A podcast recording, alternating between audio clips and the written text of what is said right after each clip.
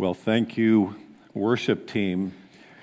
As I see that the stage, except for Nate, is high schoolers, our media and sound is high schoolers, we are convinced the church is going to be just fine when the rest of us are gone, right? Young people who are following the Lord and leading us in worship is very encouraging. Take your Bibles and turn with me again to 1 Corinthians 6 as we continue this important and incredibly relevant uh, book as the issues that Paul addressed in first century Corinth are pretty much what we are facing uh, today. Page 926, if possible, get your eyes on a copy of God's Word today. Just a week or so ago, I was driving past a house here in town that had a yard sign. You can put a yard sign, anything that you want to say. So, this yard sign had uh, a list of that person's values. And in, in bold print, the, the major title was simply, My Body, My Choice.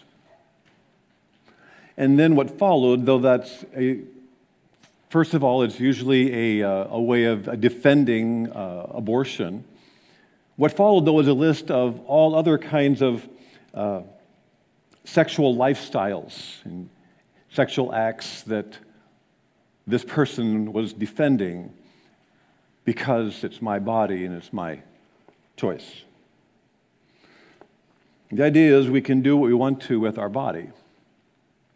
And we get it. That's what the world thinks. Because if there is no God, then it's just our body, this life, these days, do what we want. That lie is nothing new, though the slogan might be a bit. Satan's been using that as his playbook for the last 2,000 years, for sure, as we see in first century Corinth. But it's interesting that while we expect the world to think that way, Paul didn't write this to the world. He, didn't publish this in the Corinthian Gazette. He wrote it in a letter to the church. Because his responsibility was not to fix the world of unbelievers who will do what unbelievers do.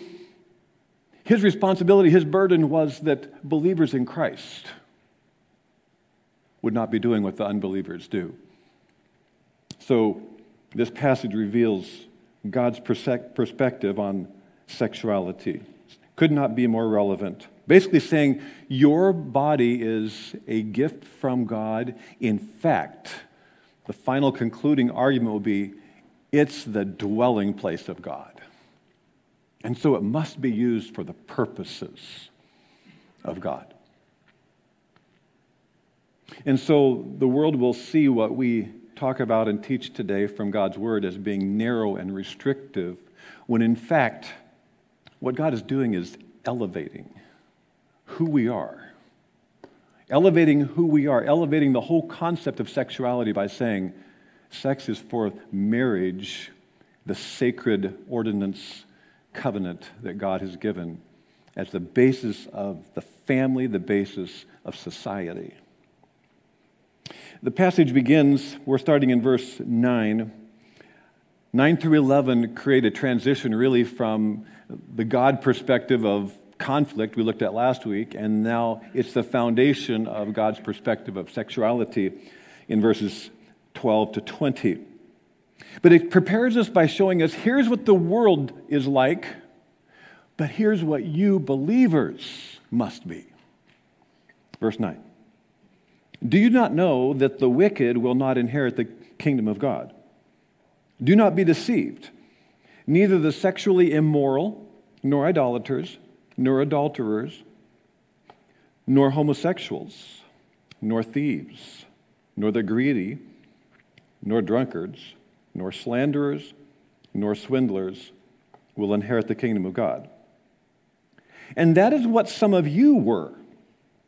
But you were washed you were sanctified. You were justified in the name of the Lord Jesus Christ and by the Spirit of our God. There's a new you. And it's not verses 9 and 10. If you are a believer in Christ, if you put your faith in Jesus, He died for your sins. Verse 11 is your status, your identity. Children often try to get their parents to go along with something, playing the card, but so and so's parents let them do it. And you probably remember, if you were a child once, doing something like that. How'd that work for you? So and so parent, they let them do it, and you heard something like, We're not those parents. You're part of this family. And they were right because who you are should determine what you do. So it's very important to understand that verse 11 is us, verses 9 and 10, that's not believers in Christ. The unrighteous, the unbelievers, same term is used of unbelieving judges in verse 1 of this chapter from last week. So, do Christians sometimes do the things in this list? Oh, yeah. The point is not that believers never do these things. The point is that it is normal for the world and it should be repulsive to those of us who call Christ our Savior. What the world defends, uh, a Christian should detest. You could, you could if you just you know, read your news feed or, or a blog or editorial, you can find something in today's culture to defend everything on that list as actually right except maybe swindlers, you know, mostly just swindlers like swindling, but otherwise it's, it's all, in fact, it's almost everything is legal now except the swindling. So we are called to be different. The list begins with what I think is, uh, because the main subject is sexual immorality, he uses a term that is an umbrella, broad term. Sexually immoral, the word porneia, we've come across uh, already in, in, in uh, Corinthians. Doing anything sexual outside of the love life of a married couple, man and woman. Is that radical today or what? We are very different when we follow Christ. But then he lists other sins as well. Idolatry. I think he's actually picturing, because this is going to be a subject about the body, I think he's picturing of how people are bowing themselves to a false deity, which is the basis of all sexual immorality as well. Then he lists some specifics adulterers, a specific sexual sin, opposite sex relation with someone not your spouse. Homosexuals, he actually uses two Greek terms uh, for homosexuality, both of them uh, male gender and translated differently, but never mind the details. Historical documents of the first century show that uh, homosexuality was, was rampant in Roman royalty among the emperors, etc. And yes, the Bible calls that sin. The next sin is greed. And we go, you mean that's like right next to that in the list. Because, I mean, that's like, that's a more acceptable Christian sin. Drunkards, habitually drinking to excess. We rarely use the word sin for addictions. The Bible and Paul does not hesitate to connect that is a sinful addiction. Addic- sin is addictive. Slanderers, different, different terms translation wise, but attacking someone's reputation, saying things about them to put them down. Another acceptable Christian sin. Uh, Jerry Bridges wrote a great book that I think one of our adult Bible fellowships studied through one time called Respectable Sins. Uh, greed and slander made the list. Swindlers, cheating someone, will not inherit the kingdom of God. Now, the word inherit does not always mean the same as inhabit the kingdom of God, but here the, the context suggests that this is simply describing um, sins that characterize unbelievers and should not characterize us who have placed our faith in Christ. So the contrast then, verse 11. Paul, you can, you hear the pleading in Paul's voice, and that is what some of you were. But you were washed, You were sanctified. You were justified in the name of the Lord Jesus Christ in the Spirit of our God, of our Lord. That's who you were. Paul knew the Corinthians, he knew their stories. And he thinks through and go, yeah. Adultery, yeah. Homosexuality, yeah. They've, they've, they've been corrupt. They've been in trouble with the law. They, and, and just goes down the list and, and, and just for anybody that's piously sitting in the corner, and things like greed and slander. And everybody begins to realize wait a minute, is my life reflecting who I am? Because Paul wants most of all that we would be motivated to holiness for the right reason. And the right reason is in verse 11 it's the grace of God. You were washed, sanctified, justified. You're a different person now. Paul does not say, You Christians have now conquered these sins. Paul does not say, I've listed these things because now I see the fruit of your life that none of you ever do this anymore.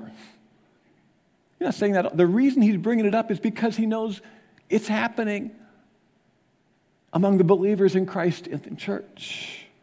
But he says, if you understood and grasped and probed the depths of the grace of God and what he's done for us, you realize you are a different person. That is not you anymore. And he's calling them to holiness. Three things that happened.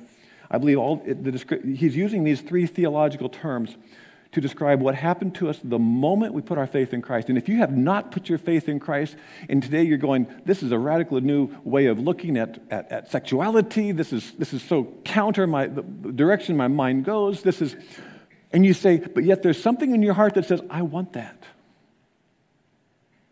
Then you have to understand the first step is to put your faith in Jesus Christ. Because when you put your faith in Christ, these things happen. Number one, you are washed. It's a word for forgiveness, but it's not the most common word for forgiveness, but it's a very beautiful, graphic word.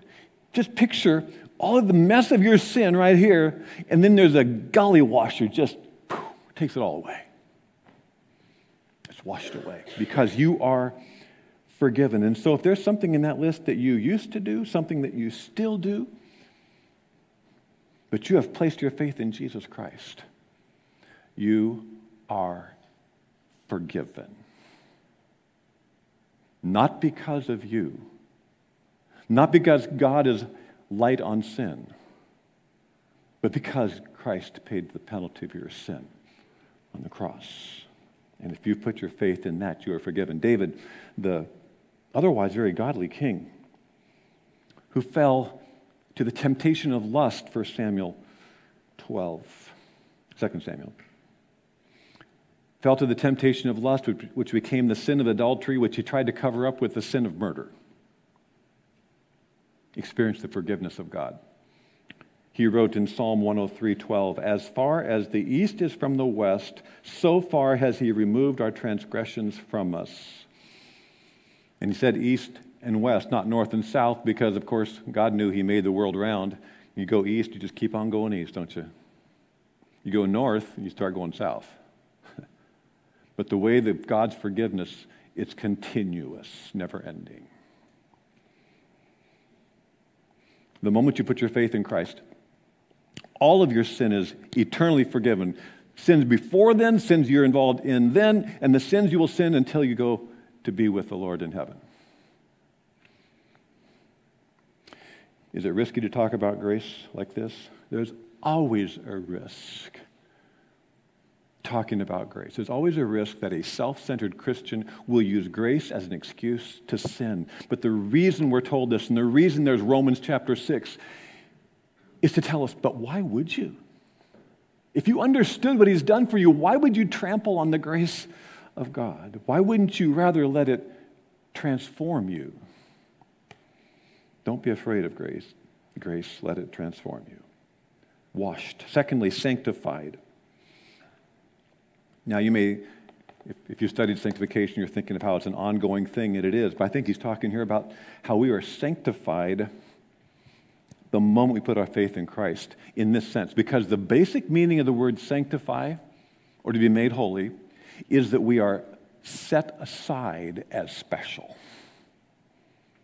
If you study the Old Testament sacrifice system, not only must the priests and the temple be holy, so cleaned up and purified certain ways. In fact, the very utensils and vessels they used had to be holy. You're thinking, what, what, how can a thing be holy? This is an idolatry. No, it's not idolatry at all. It means that that vessel is used only for the worship of God. So the priest didn't like take that one home and they use it for their drinking water and they take out the garbage with the vessel and then, oh yeah, we need it at the temple today. You can't do that because it was set aside only for the worship of God. We were set aside as special when God saved us. Says, I want you to be mine in a special holy sense. You were sanctified. That's why you wouldn't be involved in homosexuality or greed, because they're both sin. So many times as Christians, we ask ourselves, well, what am I allowed to do? Like, like little children, how close to the line can I get? Instead of asking, what was I saved to do? Washed, sanctified, justified. And that's like the, the description of, of God's final decision was made the moment you put your faith in Christ says paid. Sin paid forever. You have now a permanent eternal status. Why? Because of what jesus christ has done and the holy spirit is doing at the end of verse 11 in the name of the lord jesus christ in other words the cross has the power to forgive you and by the spirit of our god the spirit is the one who made us that new creation and now can empower every transformation he wants to make in our lives. These verses are crucial to understanding what God, God's word is going to say now in verses 12 to 20 about our sexuality because we have to understand how new and different we are. If we don't, we will slide into the world's way of thinking about sexuality and sexual attraction. Only believers in Christ can understand why we should be holy and pure, to really understand why. Only believers are going to understand why what the world is saying about my body and my choice is a lie. Only believers will have a desire for sexual purity that is about more than consequences. It's about responding to the grace of God. We are radically, totally saved, washed, sanctified, justified. That's why this will make sense, verses 12 and on. We must use our body for Christ's purposes because our body is His. Everything is permissible for me, but not everything is beneficial. Everything is permissible for me, but I will not be mastered by anything. That's verse 12. It kind of like wakes us up. Food for the stomach, and the stomach for food, but God will destroy them both. The body is not meant for sexual immorality, but for the Lord, and the Lord for the body. Wait a minute, where's he going here? What? This can be very, very confusing if you don't understand a very basic thing that's happening here. And our Bibles will put it in quotes, and, we, and every, every translator is trying to get it right. But he is first of all quoting what the Corinthian unbelieving world says, and then he's reacting to it. Everything is permissible. Those aren't, those aren't Paul's words. I'm convinced what he's saying here is what the world is saying, or as the NIV has it, I have the right to do anything. And literally, it's that word of right, or I've got the, you know, this is my right. So the world is saying, I have the right to do anything. The world, it's really another way of saying, my body, my choice. And Paul actually says, yeah. Now, the second, the next line is Paul's response where he says, uh, yeah, you could, but would that be beneficial? No, it's not good for you at all. You know that you could apply that to eating? You could have, if you're an adult, you could have potato chips for breakfast, cake for lunch, ice cream for dinner. Sound good? And the, uh, hopefully, if you're over 11, that doesn't sound good to you. But you could. That's a child's view of a menu, but you're not a child because you understand what's good for you. It's not beneficial. But, but the subject here is sexual immorality, sex outside of marriage. You could do what you want, it's almost all legal, but you will have more disease, unplanned pregnancies, deeper emotional hurts, more divorce.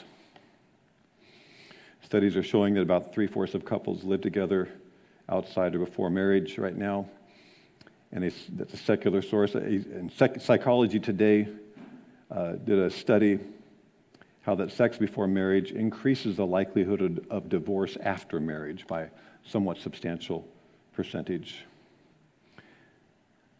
The myth is you have to find out if you're compatible. Uh, assuming that means you know, physical compatibility, compatibility. And God's word says you got to be spiritually compatible. That'll be at the end of chapter 7. Be spiritually compatible, you'll be all right. In fact, it's going to be the best.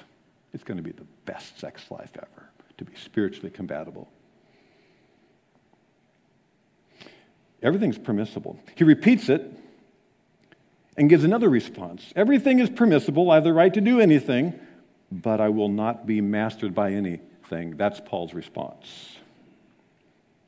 I don't want to be dominated by something. You see, our freedoms can enslave us. It's happening all over the world all the time. Our freedoms are enslaving us because people indulge in their sexual desires thinking, this will make me happy. Very short sighted because it doesn't in the long run. And before you know it, those desires now control your life. It's all fun and games until you're addicted mastered. I mean, how many people wish they had never started to smoke? How many, how many people wish they could stop drinking? How many people wish that, how many Christians wish they could stop viewing porn? The, the figures of, the statistics of how many Christians are involved in pornography are staggering. Because sin is addictive. And if you're struggling, you need spiritual help. If you don't address it, your guilt will grow. Your guilt will grow because secrecy drives it deeper. So you now you're pushed into deception. And the saddest part is that your spiritual as guilt and secrecy grows, your spiritual effectiveness is deflated. And those desires that God had given you to have, you want to have an impact on your family and your friends and the community and church, and you're rendered ineffective. I could exercise my freedom, Paul says, but then it would master me. He quotes the Corinthian culture yet again, I believe, where it says then in verse 13, food for the stomach, the stomach for food, but God will destroy them both. I think that's where the, the quote ends. Uh, food for the stomach, stomach for the food. It, it, was some kind of a saying about the body, saying the body doesn't matter because it dies. You can do anything you want to with your body because it's, it's just for this life. Again, it just sounds like the yard sign I saw. But this reference to the food that the Corinthians were making was, was probably alluding to more than that. It seems like the subject, because the subject is sexual immorality, it's this other familiar saying of our day, basically, that, that food and, and sex are like the same, you know, it's a, it's a biological need. And the body doesn't matter because I can do what I want to with it. A secular psychologist this week, I, I was reading a source, says that's not true, that they're the same. Here's his quote a lack of food leads to death. A lack of sex, on the other hand, does not. And the psychologist went on to make the point that's virtually biblical. Food is simply biological, but the sexual desire is so far more. So much more. So the Corinthian philosopher is saying the body, anything you do with your body is okay, it doesn't really matter, because just for this life, and Paul says, Thank you for the transition. I was just going to talk about that. It's not just for this life. So, the middle of verse 13 the body is not meant for sexual immorality, but for the Lord, and the Lord for the body. By his power, God raised the Lord from the dead, and he will raise you also. You see, the resurrection of the body is his next argument for why we should be, as believers, sexually pure. Your body lives forever. The body's not meant for immorality, but for the Lord. You can't just do what you want to. He had a plan for it, and his plan for your sexuality is good. Chapter 7 next week will describe the importance of sex within marriage. This is about the importance of abstinence when not married. God's word is that practical. Your body is meant for the Lord. And then he says, the Lord for the body. That's a little more difficult phrase, but he seems to be alluding to the fact that when Christ redeemed us, he redeemed our soul and body. He must be saying that because that's the very next verse, is about the resurrection. The Lord did what he did for us for the benefit of our body. He raised the Lord Jesus, he will raise us.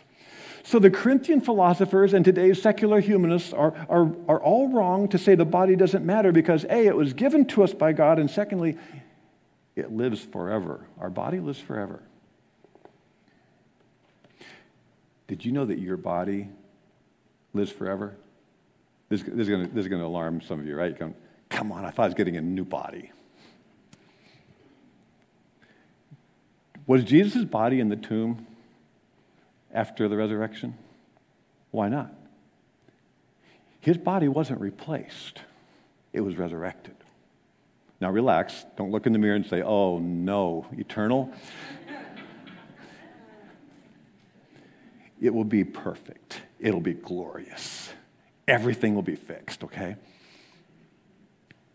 But we are going to be, in, we are raised because our body is going to be made new. We're going to have an eternally glorious version, we are going to be eternally upgraded to a body like Christ had. Which is why we need to be holy in this body. We please Him in this body. Paul adds yet another in verses 15 to 17, another doctrinal defense for sexual purity. I just kind of get the impression that Paul is lining up all these, these doctrinal arguments because he says, you know, I'm writing to people who actually know God and know His Word, but now they're, but they're living this way.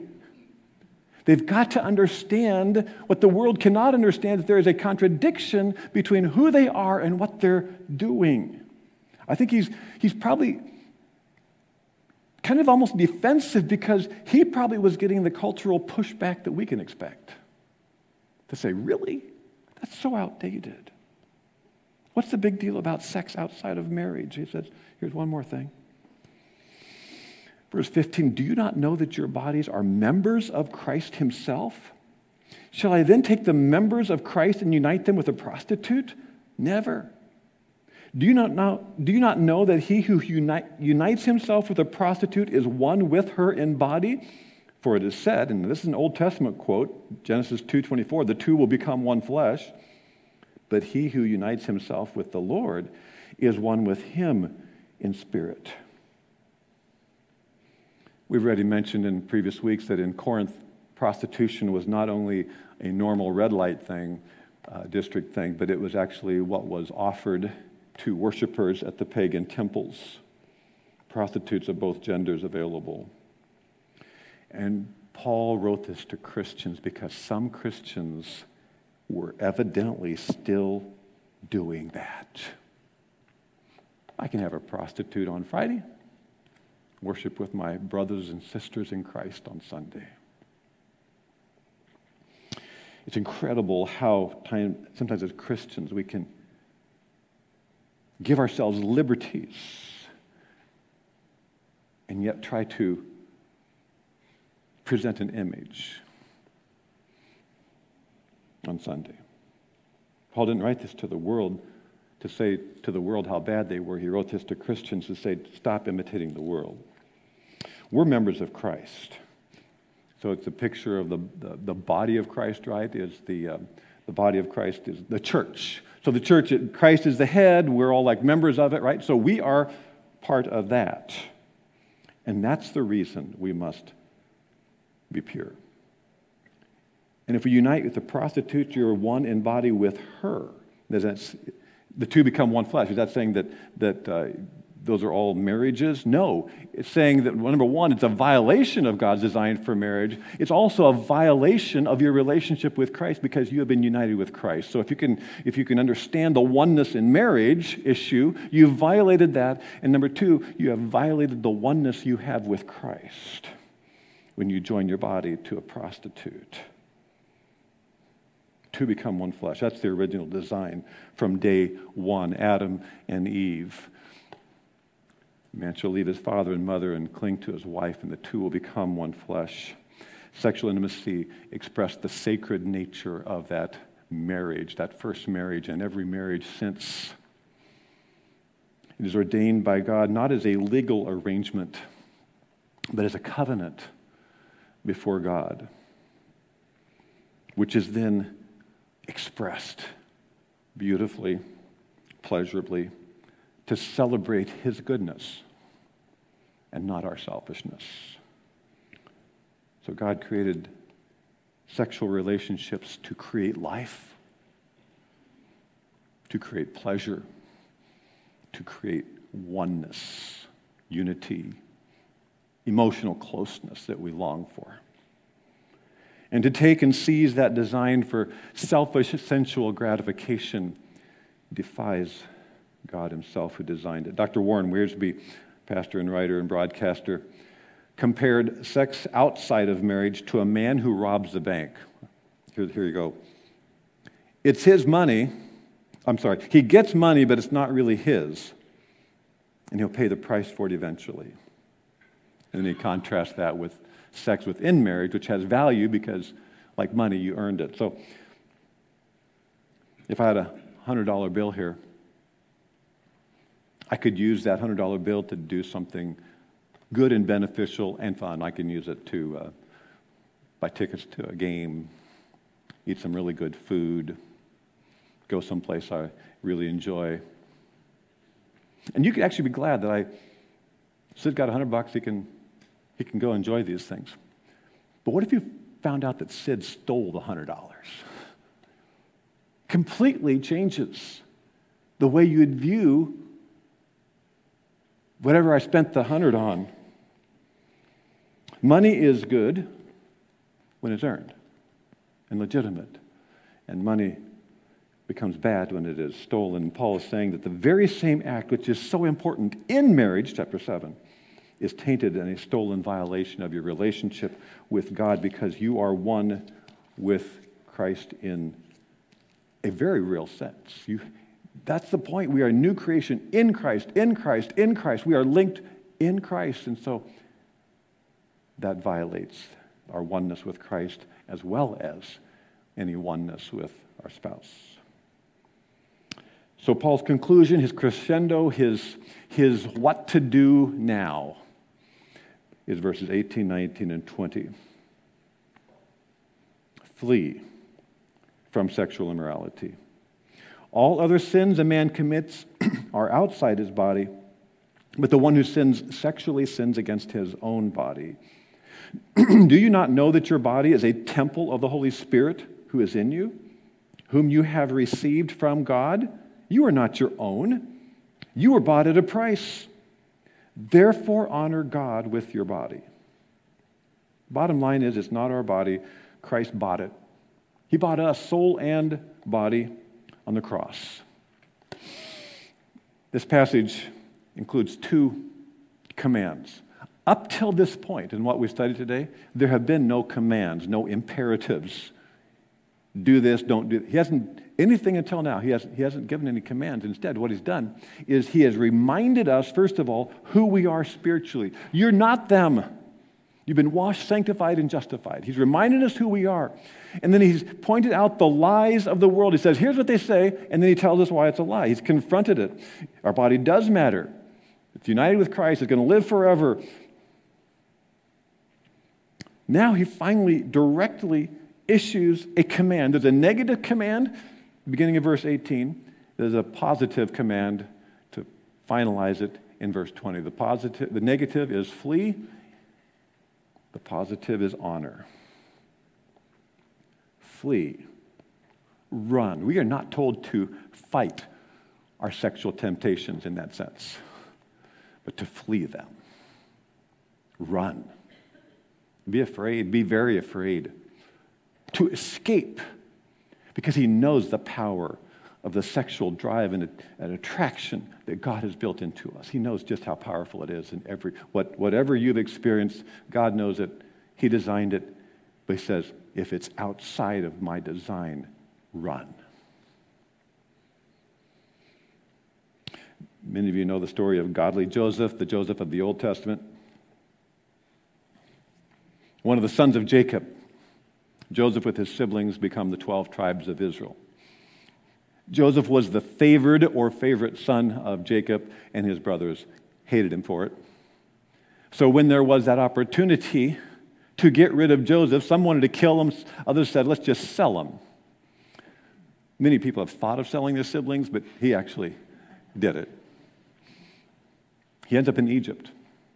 In Egypt as a slave, he's bought by Potiphar. Potiphar utilizes him as a servant and elevates him because he's so good at it and makes him the manager or steward of his entire household. It's all going so well. The problem was that Joseph was also a good looking guy, and when Potiphar was not around, his wife continually tried to seduce him. What did he do? Now, Joseph was well built and handsome. And after a while, his master's wife took notice of Joseph and said, Come to bed with me. Kind of a PG 13 section of scripture here. But he refused. With me in charge, he told her, my master does not concern himself with anything in the house. Everything he owns, he has entrusted to my care. No one is greater in this house than I. My master has withheld nothing from me except you because you are his wife. And this is the most important thing in this entire passage. How then could I do such a wicked thing and sin against God? Accountability God. Nothing will ever be more important to your purity than your accountability to God. The story continues. That didn't take it all away.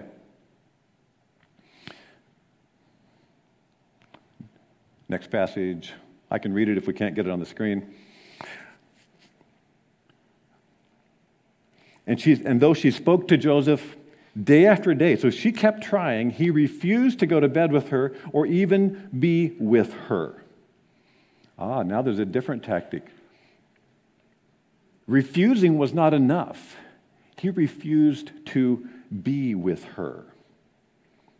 One day, he went into the house to attend to his duties, and none of the household servants was inside. She caught him by his cloak and said, Come to bed with me. But he left his cloak in her hand. And what did he do? He ran out of the house. So, A, he refused to be with her. And when that didn't work, and it even got more intense, he fled. Flee immorality. Now, you may also know the story actually took a very difficult turn turn. You'd think that now, now it's all going to go well for Joseph. Instead, what Potiphar does, Potiphar's wife does, is she turns it around, and because she's so feeling so rejected and so angry for being rejected, accuses him of assaulting her. Potiphar believes her instead of Joseph, throws him in prison. And the rest of the story is an amazing story of God's providence because he did what was right. But know that even when you do the thing that's right, sometimes it's going to be a painful process.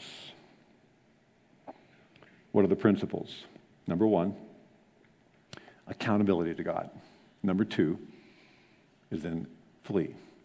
But he would not sin against God. That's what he told her. I will not sin against God. Accountability is great. Every kind of accountability is great, okay? And I know there's, there's groups, even with Open Door, that, that are meeting for accountability for purity. That's a wonderful thing.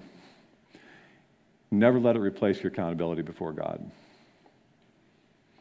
You can lie to your accountability partner. You can get around filters. Whatever, whatever you do is great, but The only ultimate accountability is accountability before God, which means you need a relationship with God that means something to you, because then you, you want to be accountable before Him because you're with Him all the time, and you know He's with you all the time, and you cannot hide from Him. Secondly, though, then, Joseph fled, escaped. Recognize when you're attracted to someone that's off limits to you and flee. The relationship is going too deep. We're talking about stuff that's too close. Flee. You're on a work trip with work friends and you go to such and such an establishment. No, flee. You're on the computer and you've done that before. Flee. Or you find something inadvertently. Flee. But fleeing is even not the ultimate goal. We'll never have the strength to live pure simply by avoiding what is evil, but being drawn to that which is ultimately great. Honor God with your body. Do you not know that your body is a temple of the Holy Spirit who is in you, whom you've received from God? You're not your own, you're bought with a price. Therefore, honor God with your body. Do you, you see, that's, that's an entirely different goal.